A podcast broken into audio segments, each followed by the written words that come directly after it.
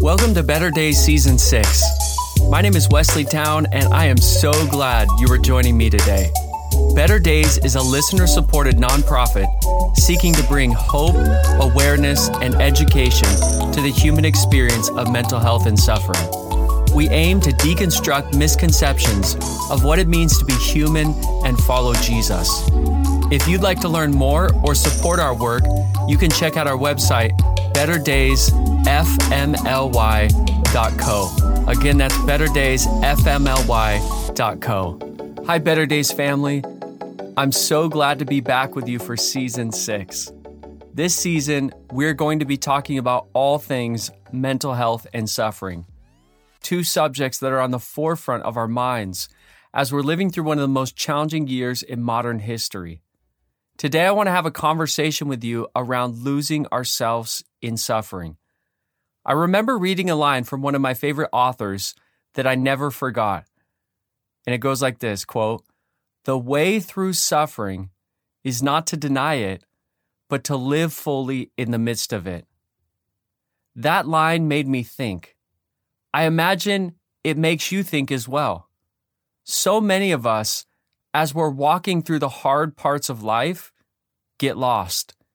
This takes place especially in extended seasons of human suffering. Suffering and pain have a way of overshadowing essential parts of being human.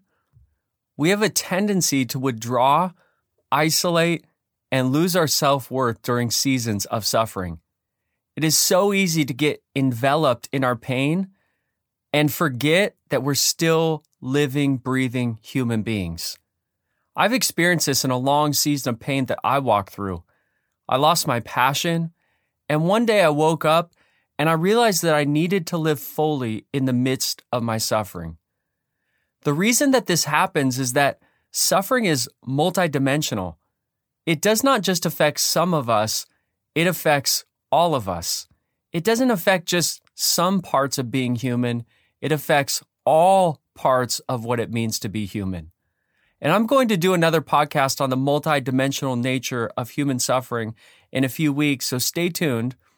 But for now, I want to speak into this reality of living fully in the midst of our suffering. And I want you to know today that your life has immense worth even in the midst of your own pain.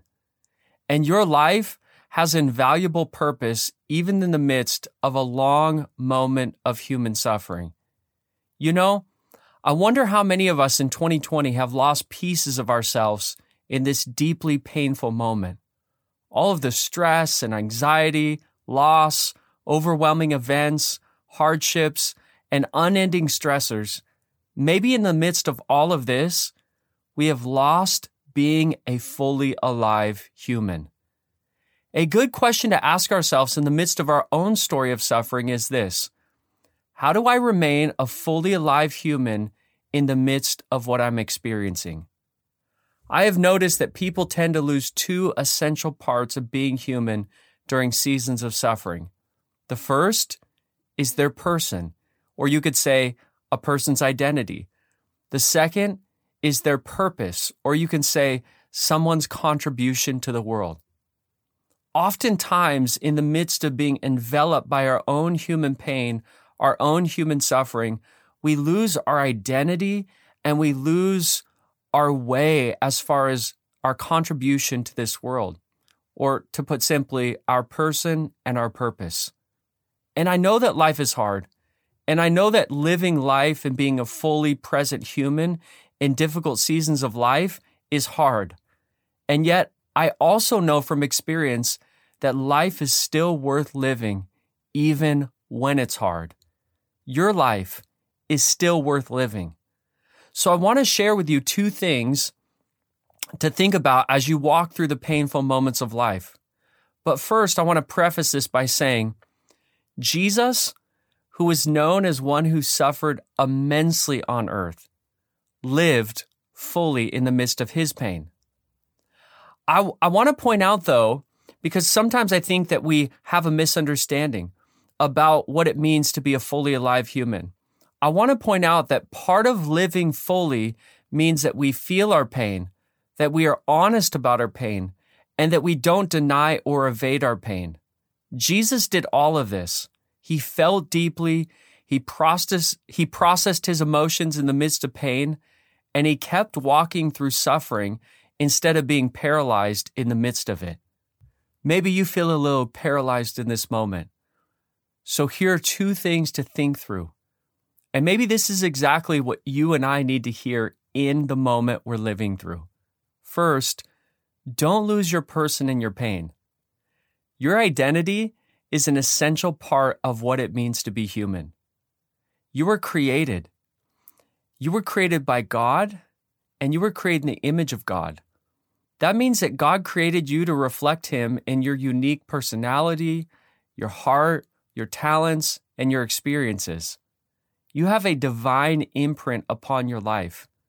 You are human, which means you have identity and worth. And my encouragement to you is don't lose that. Who you are is important. Suffering has a way of darkening our identity and worth. And I want to encourage you to begin to rediscover who you were created to be. Simply ask yourself these two questions. First, who am I? Second, what makes me unique? And write these down. Get a journal out. Begin to journal these answers. This is a first step in rediscovering your identity and value as a human made in the image of God. Second, don't lose your purpose in your pain. Don't lose your person in your pain and don't lose your purpose in your pain.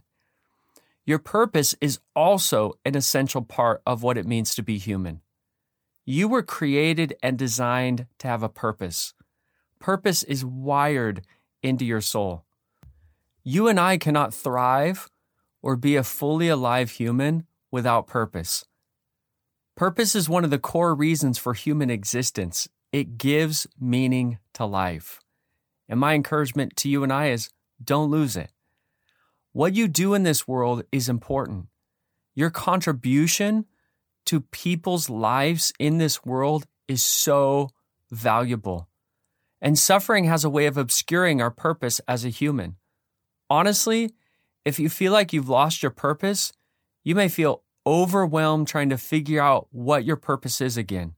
So here's a little equation that will help you to understand your purpose. First of all, who you are.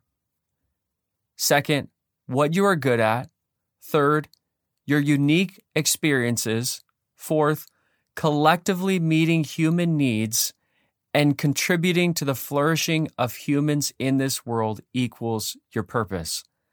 This is a little equation that I've learned and that I always talk about when I'm talking about human purpose. I'll say it again who you are, what you are good at, your unique experiences, collectively meeting human needs and contributing to the flourishing of humans in this world equals your purpose.